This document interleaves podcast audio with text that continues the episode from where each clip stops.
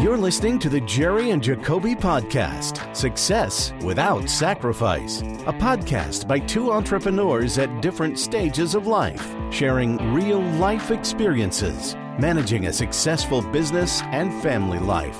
It's honest talk about lessons learned, balancing family, faith, business, and personal growth on the journey of making our dreams a reality. Now, here are your hosts, Jerry and Jacobe. Hey everyone, I want to welcome you to the Jerry and Jacobe podcast, Success Without Sacrifice. I'm Jacobe with my good friend and co host Jerry. And every episode, we're bringing you honest conversations about what really matters and how to create success without sacrificing the things you love the most. And on this week's episode, we're going to take a little bit of time just to talk a little bit about what almost everyone is talking about. They're talking about the housing market right now. Everybody's talking about real estate Everybody's talking about what's going on. They're also talking about inflation and all that. So everybody's got questions. A lot of experts have answers and everybody's definitely got an opinion. So today we're just going to talk a little bit about those things, you know, the what's going on in the market, what are we seeing in our markets and then what do we think is actually going to go on here in the future.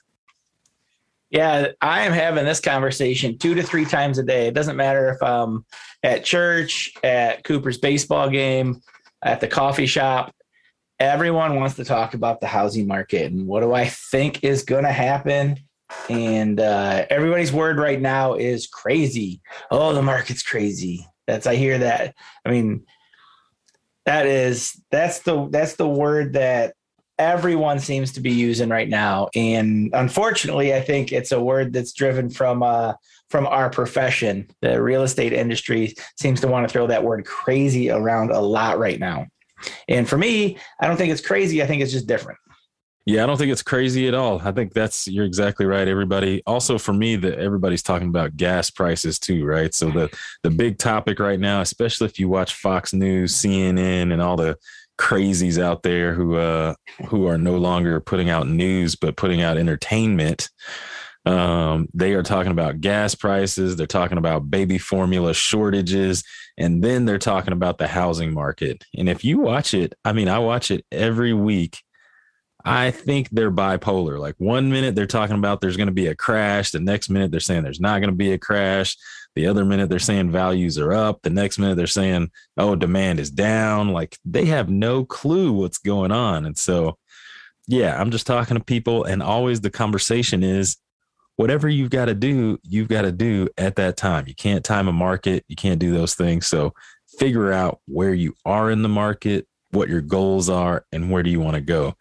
But yeah, everybody's talking about how crazy it is. And the reason why is because we love crazy people try to say they don't like crazy and they don't like drama, but we love crazy.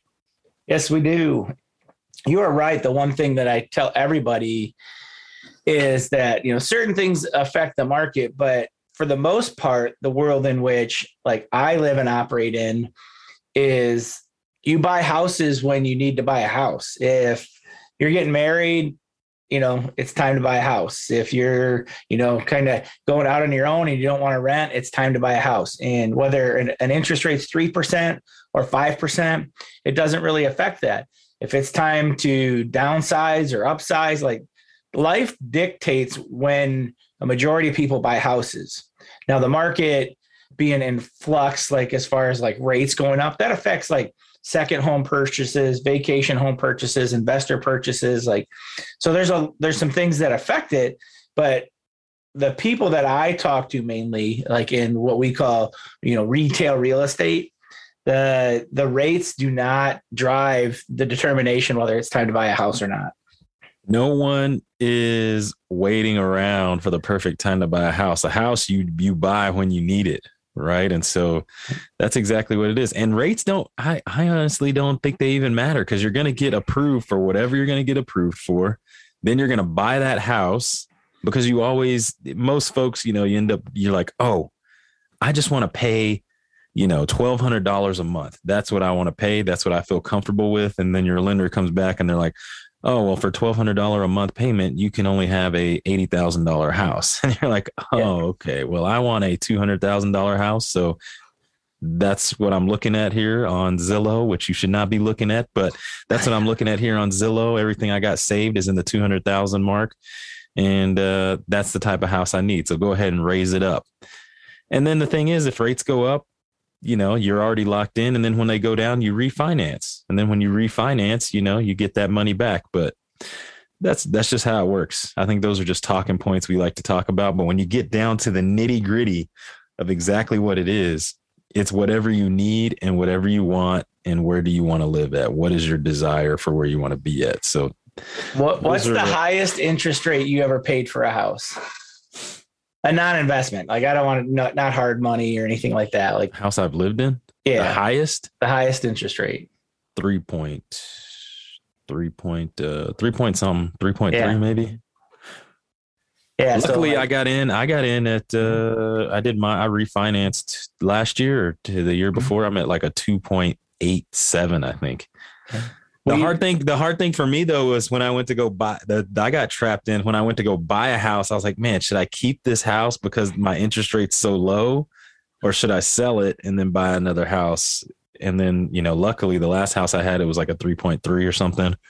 And now this house we're in it's like a, like a 2.8 but now i'm like man if we end up moving i don't think there's any way i could sell this house because i've got my interest rate is like too low you know? It's yeah it's it's a it's a 25% of inflation right now like it's like it would make it wouldn't make sense for you to to sell it yeah the highest interest rate we paid was our first house 8% Eight percent. Eight percent. And that was just that was just that was lie. That's what you paid. That's what you did then.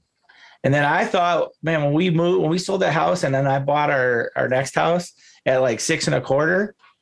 Oh my goodness! I don't think I'll ever be able to borrow money cheaper than this. And exactly. then it got cut in half. And and there's people that so there's people that are you know about 10 years older than me like they they were paying 16 17 18% interest for houses yeah, but the question is, what did they pay for the house? Well, yeah, you you are correct. So it all ends up balancing out, right? That that's what I was thinking about. And and the thing is like, man, man, well, my interest rate was 20, you know, 20% or because there's yeah. some people I've talked to that had a 20% yeah. or 18% or something. And then it's like, well, I paid, you know, I paid twenty thousand, forty thousand dollars for the house. Yeah. You know what I mean? And so, you know, you also got that in there too. But yeah, I mean, interest rate is interest rate, man. You just live your life. All right. So what else do you uh we we got interest rates. Um, so what are the things that you see are affecting affecting the housing market right now?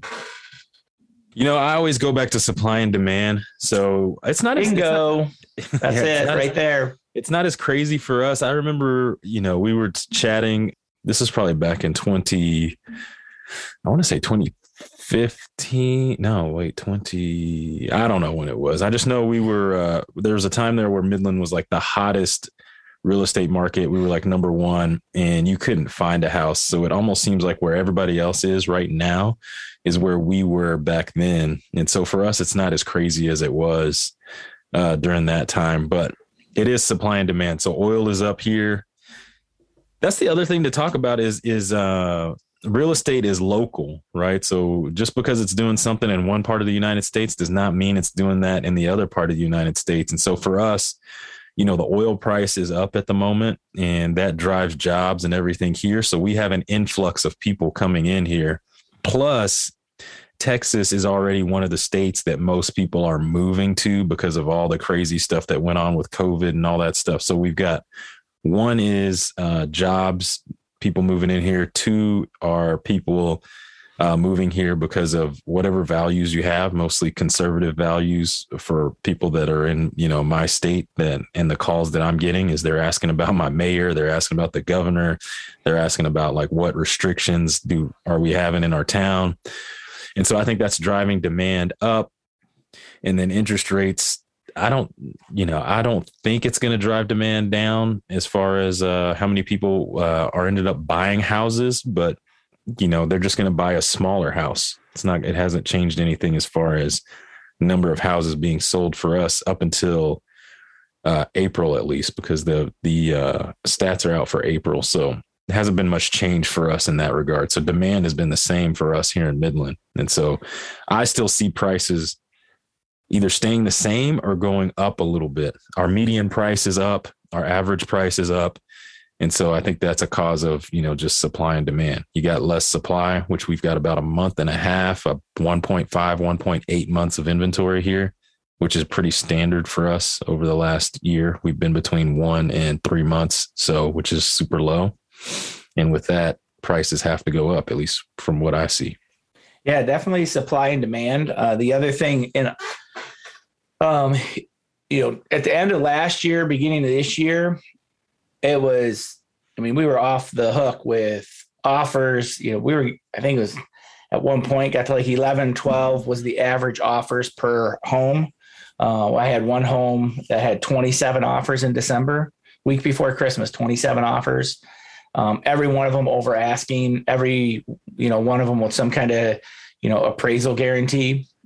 And where I, where I'm noticing kind of our regional, you know, shift is not as many offers are being placed, not as many, you know, crazy contingencies uh, are being placed on offers but we're still getting multiple offers on just about everything. The you know the median days on market right now is seven uh, in in our in our MLS, and so that means basically you list a house on Thursday and it's gone by Monday. You know you might have some negotiating, but you've got multiple offers coming out of the weekend, and you get that thing under contract right away, and that seems to be the case.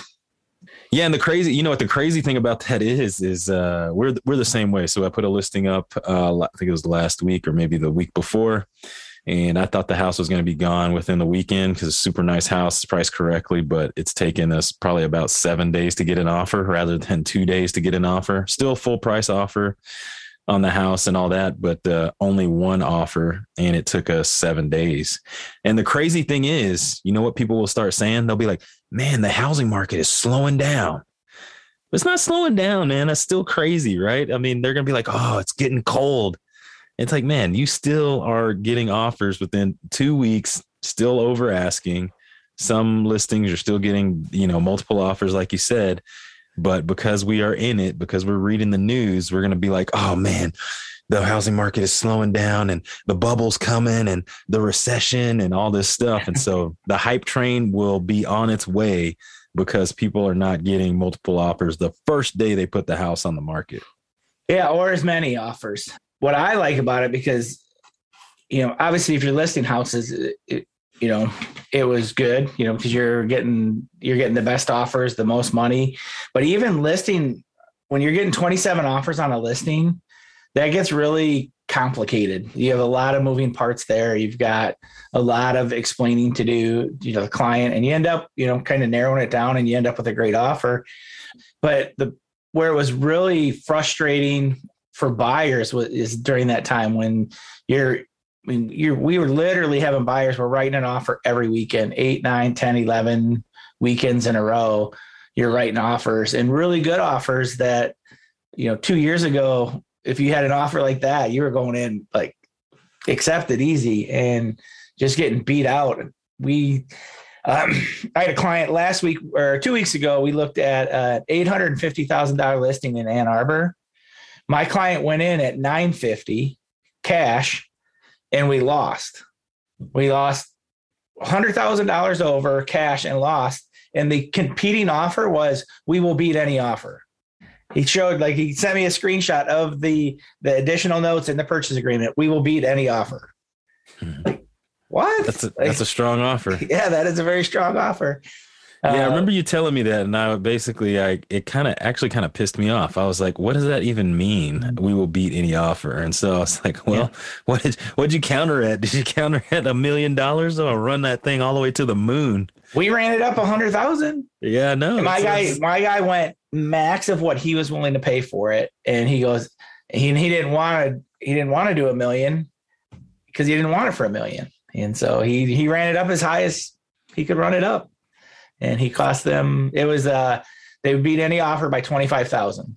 It's pretty good. It's pretty Yeah. good. When you need a house, you need a house. You know, Yeah. that's the thing. When you need a house, you need a house. The question is, who needs it more and who has the ability to pay more, right? That's exactly what the game is.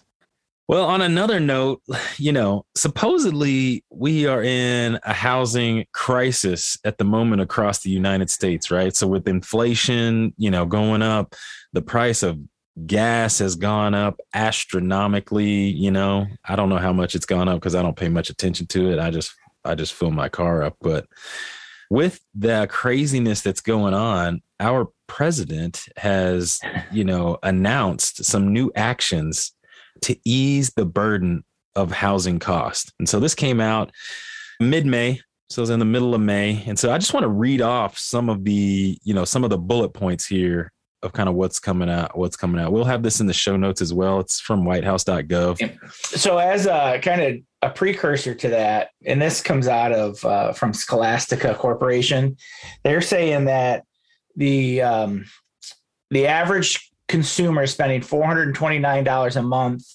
on additional on, on the same items they were buying a year ago. It's they're spending $429 a month, mainly grocery and gas has increased that. And so that the way they break the numbers down, weekly wages only rose by 200 per month, leaving a shortfall 217. They're saying that you're going to have to spend $42,000 less on housing to make up that shortfall of your income based on inflation and what you're spending. So, talking about the crisis of affordable housing, I think that was a good precursor to what you're about to talk about. Yeah, because I mean that's the thing. Everything's going up, right? So the price of groceries are going up, gas is going up, and with with increasing values, property taxes are going up.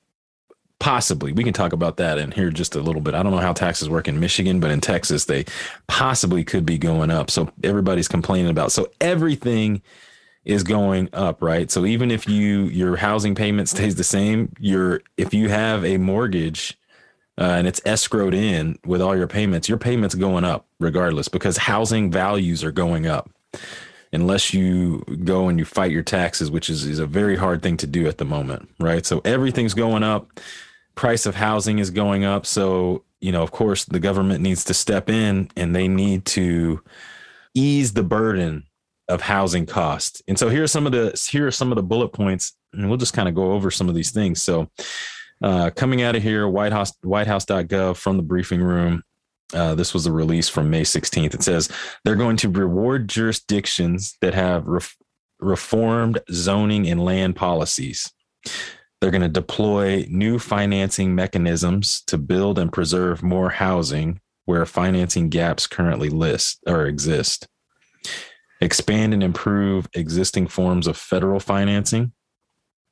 Ensure that more government owned supply of homes and other housing goes to owners who will live in them, which I think that is a uh, that's a really good plan there. Providing incentives for land use, zoning reforms, and reducing regulatory barriers leveraging transportation funding from bipartisan infrastructure law. They're going to integrate affordable housing into DOT programs, which Department of Transportation, including land use within the U.S. Economic Development Administration's investment priorities. And then it says here, unlocking unlocking possibilities program, which is a 1.75 billion competitive grant program administered by HUD to help states and localities eliminate needless barriers to affordable housing production. Okay. That's a little vague.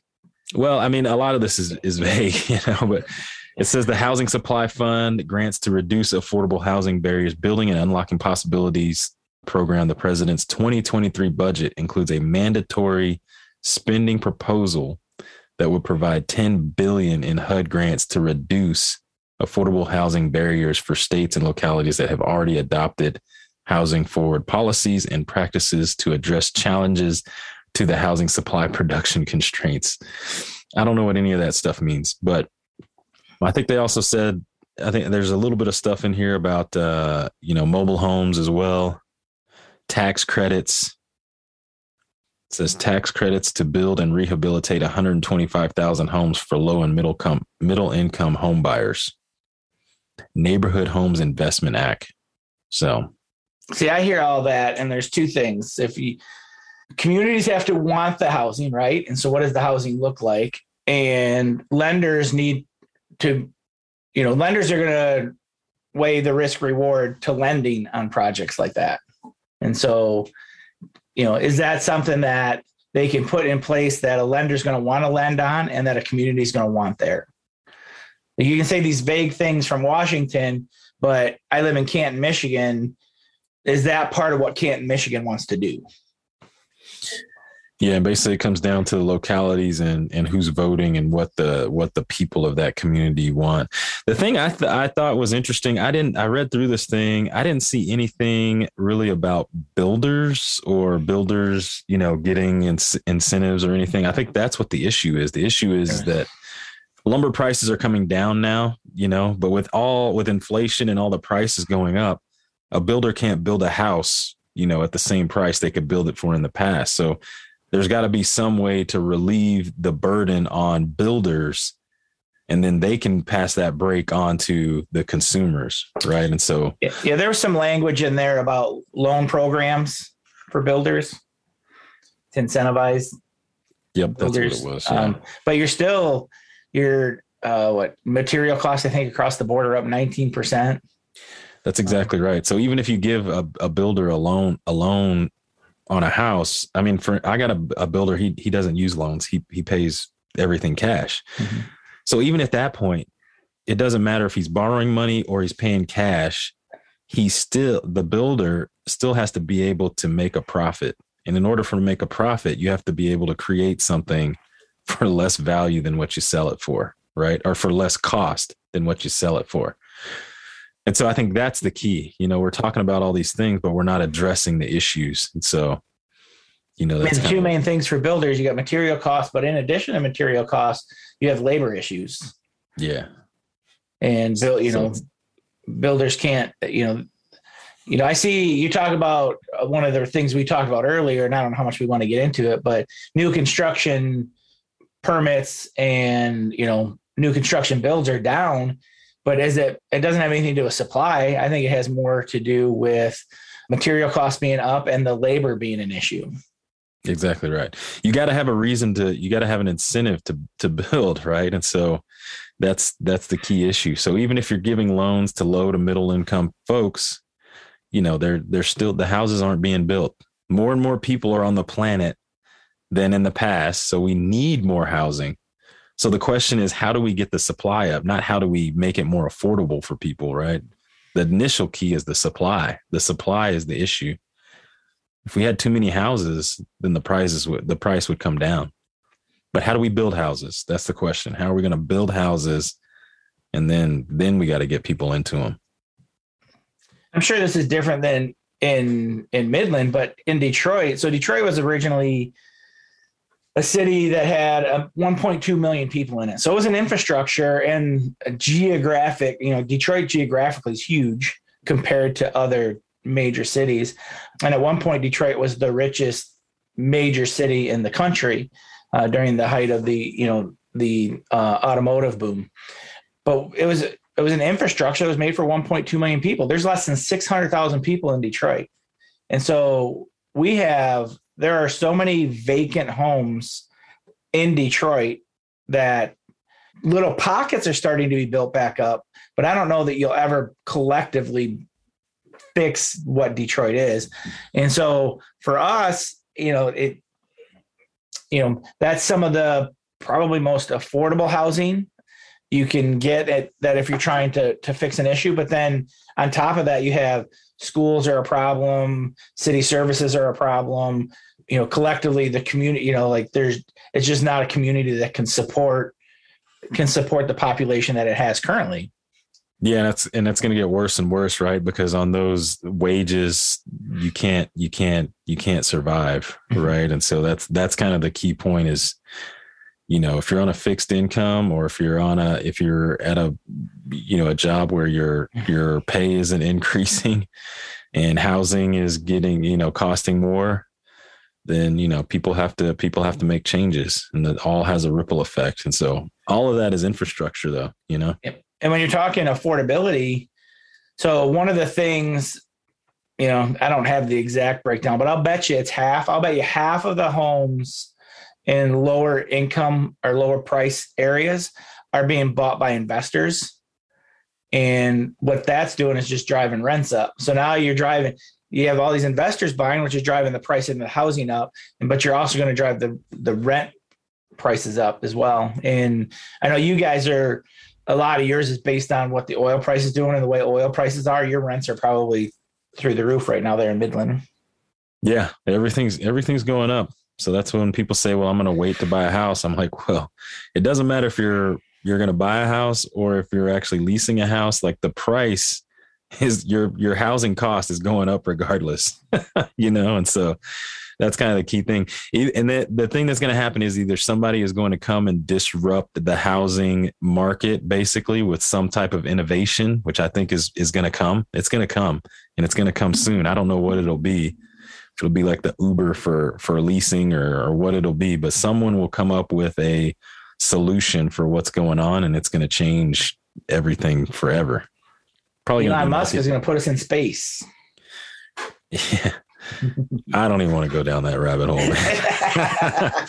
I was just talking to my buddy about that. And they're like, man, we, we're going to leave a planet that has all the resources that we need to go somewhere else that literally has no resources. You go to the moon or you go to Mars. Mars has nothing on it. There's no water. There's nothing. What are we? We're gonna, have do? to take everything to Mars from here. Yeah, why don't we just do it here? We're already here. Yeah. What's going on, man? Uh, anyway, all right, let's get back on track here. So, so the government's trying to do some stuff, or at least they say they're trying to do some stuff to uh, to try to help curb the cost of housing here in America because costs are, are I mean, the price of homes is just getting out of control, getting out of control, right? What One of the things that comes up, and I don't know if this is too big of a shift uh, for the conversation, but one of the things that come up it comes up in conversation all the time with that I'm having is uh, the forbearance program that was implemented, you know, during COVID, and everybody thought, oh, there's going to be all these foreclosures coming to help help with supply and demand, uh, add supply, and that's just not the case. We there was 4.7 million people during COVID took advantage of the uh, the forbearance program. Uh, let me get the stat here. And currently, there's only 690,000 uh, and so it came out to it was like 18% still have an issue, but outside of that 18%, the other 82%, they were able to fix, they were able to fix the issue. Uh, like 30% of the people, and I'm looking at this quick. So 37% of the people that took, went on forbearance just paid in full. They, they, either they they sold their property, paid the mortgage off, they got caught up, everything. They made all their payments in full.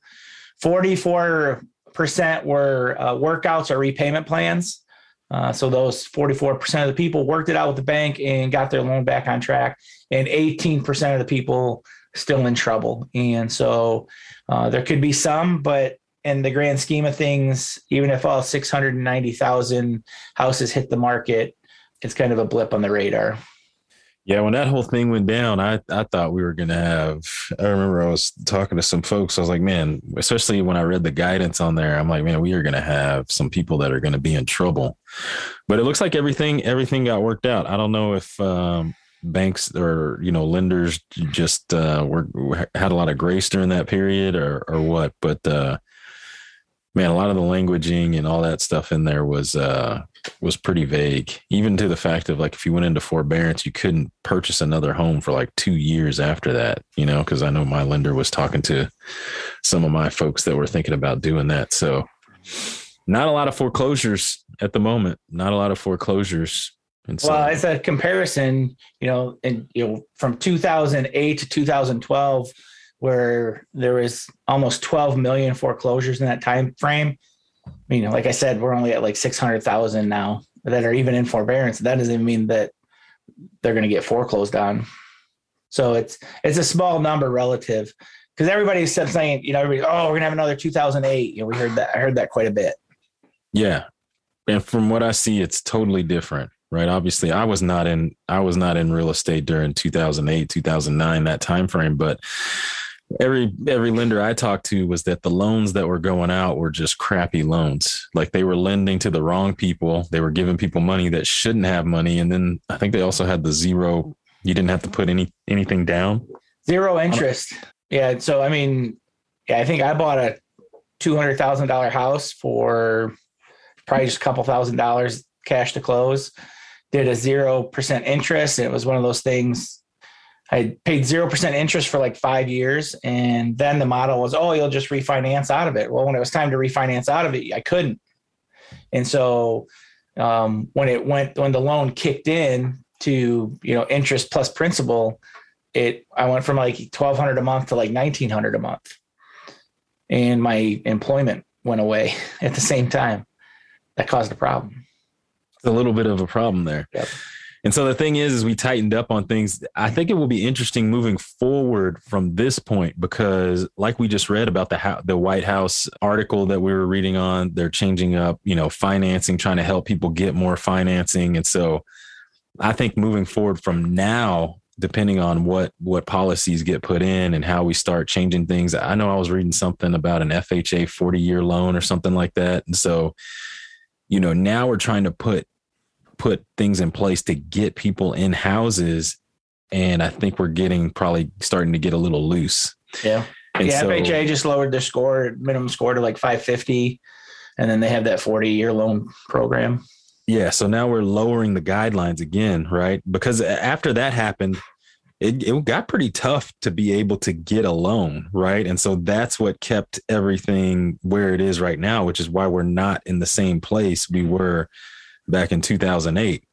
But now moving forward, you know, kind of what I'm seeing is that things are starting to lighten up a little bit. And then when you start lightening up, of course, that creates opportunities for some people, but for some people, they sh- they still should not be purchasing a home. They should not be.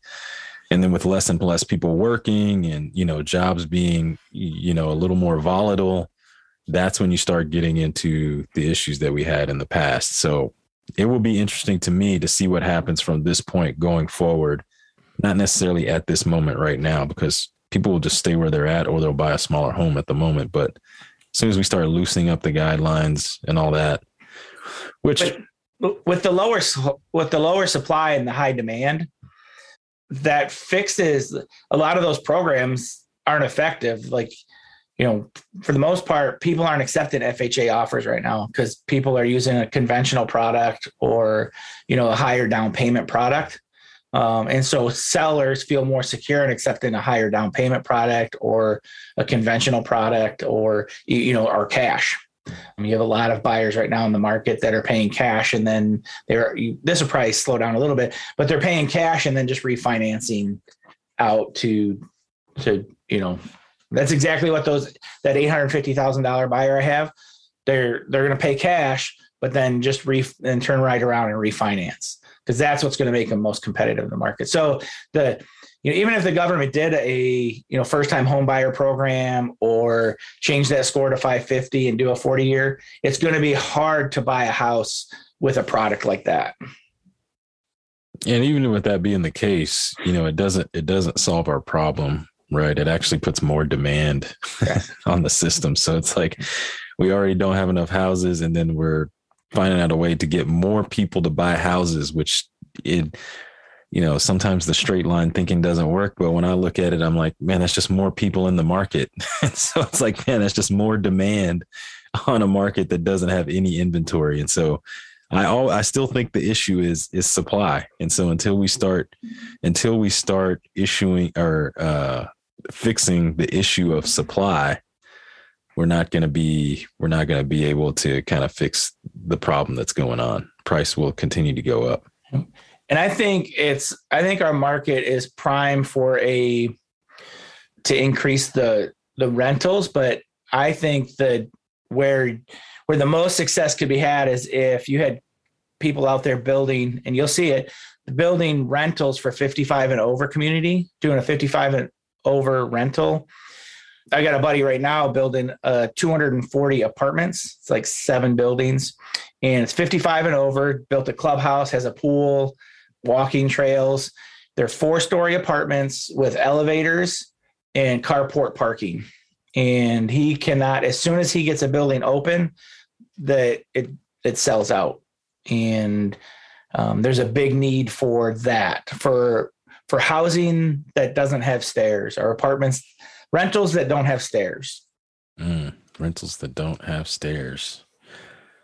So yeah, man. I mean, that's that's kind of the that's kind of the state that's kind of the state we're in at the moment, right? As as, mm-hmm. as housing is going up and and everybody's looking for solutions, and so affordable. I was having this conversation whenever I was having this conversation with people whenever I was uh, uh, just getting into investing, and what they were talking about is they were saying, "Man, affordable housing is going to be an issue in the near future," and I didn't know what they were talking about but obviously that is what is going on right now. And these people were investing in mobile home parks right? Nice mobile home parks not like you know eight mile you know b rabbit home parks. I'm talking like double wides triple wides that have like community pools and all that stuff so like mm-hmm. nice communities where people will you know want to move into will be fighting to get into uh, but they're just saying you know and a lot of the trailers now, the mobile homes now, I mean, I look at them, sometimes I get confused. I'm like, man, that's a nice house. And then I'm like, oh, that's actually a, a mobile home. And so mobile homes are, are very nice. And I think people are going to be starting to move that way too, as far as affordable housing goes as well. So, yep, good amenities, lots of square footage. You know, they're, yeah. they're nice. They are nice. Mm-hmm then we could just drive it. If, if you, you know, if you get uh, transferred or something, just uh, put the wheels back on the axle and drive it, drive it wherever you yeah. get it, get it towed wherever you're going next. So, yeah. So I think, I think that's about, that's about it. That's all I've got on the, uh, on the episode here. Is there anything else you think we need to hit here? Affordable housing prices are still going up. Is the market going to crash? I guess is the question we didn't answer is the market going to crash? Because that's what everybody wants to know. When is this? When is this all coming down? I don't see it happening. It's not happening, right? Not based on all you know everything that we look at. You know, I see you know it's shifting, but the market's always shifting, right? And uh, shifting one way or another. I do see that it might slow down compared to how it's been, but I don't. Uh, you know, that's still way better than it has been historically. Even the slowed down version of our market right now is going to be better than so many different times in the market historically. I don't see it crashing. I don't see it crashing either. So that's why I always tell folks, man, if you need to buy a house, you need to do it now. Doesn't matter where the market is at, because even if the market goes down, it's going to bounce back, right? Even let's say you wait then it goes up 10% and then it drops 8%, you're still, it's still 2% higher than whenever you were waiting. So no matter what, you are behind the eight ball. You've got to look at it that way. And then when things come down, you're not going to have the, I'm just going to say it, you're not going to have the balls to purchase when things crash or things come down, right? And then you're going to be in the same position anyway. So if you need to buy, you need to buy. Do whatever you need to do for where you're at at the moment. So they say, uh, you know, rates are right around what five, five and a quarter right now, and they say it could go up to low sixes, is what you know the experts are predicting. A three hundred thousand dollar loan, principal and interest at five percent interest is sixteen hundred a month. At six and a quarter, it's eighteen fifty. So you're like a two hundred fifty dollar a month difference if you wait for that rate to go up to six and a quarter. That's exactly right. And if you're in Midland, Texas, you already know this. If you're listening to this in Midland, Texas, we were talking about housing. We had houses at $150 a square foot. And then everybody's like, man, that is just crazy. There's no way anybody's going to pay that for a house. And now we've got houses at 220, $230 a square foot. And now folks are like, man, there's no way somebody's going to pay more than that for a house. Mm-hmm. And so we will be looking back on this moment in three, four, five years saying the same thing we said three, four, and five years ago. You get those California people that pay 450, 550, you know, 450, 500, 550 a square foot come to Midland. I can get that for 260 a square foot. They're happy to pay it. You don't even want to know the conversations I'm having with people from California when they see I just did a video of that on my YouTube channel and it's like when when uh when my Midlanders see prices, they almost throw up. When the Californians see prices, they get so excited. I just had a California investor call me this week. Hey, I want to buy 30 houses in the Detroit in Wayne County.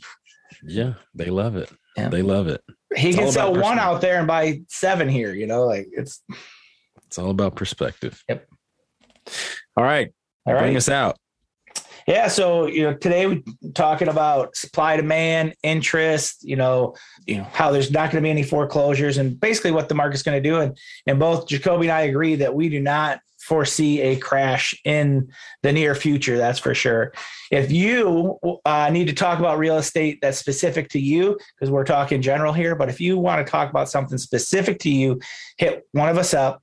And obviously, I'm in the Metro Detroit. He's in Midland, Texas. But if you're listening and you're someplace else, hit us up. We'll have that conversation. We're going to help you and we'll give you some guidance and some direction as far as we see it. But we are always down to be talking real estate. A lot of the resources that we have, we'll put in the show notes for you. And again, hit us up on the Facebook page. Go like us there, follow us there. Always love having conversations with you guys over there. Really love that you guys are checking in on a weekly basis. If you know somebody that would like to hear about what our perception of the market is right now, forward this to them and uh, forward this podcast episode to them. We'd love to pick up some new listeners, somebody that you think can uh, get value out of what we're putting out. Thanks for listening to this week's episode of the Jerry and Jacobe podcast. If you walked away with something of value, we hope you'll share it with a friend. And don't forget to subscribe on iTunes or wherever you get your podcast so you get notification of all new episodes.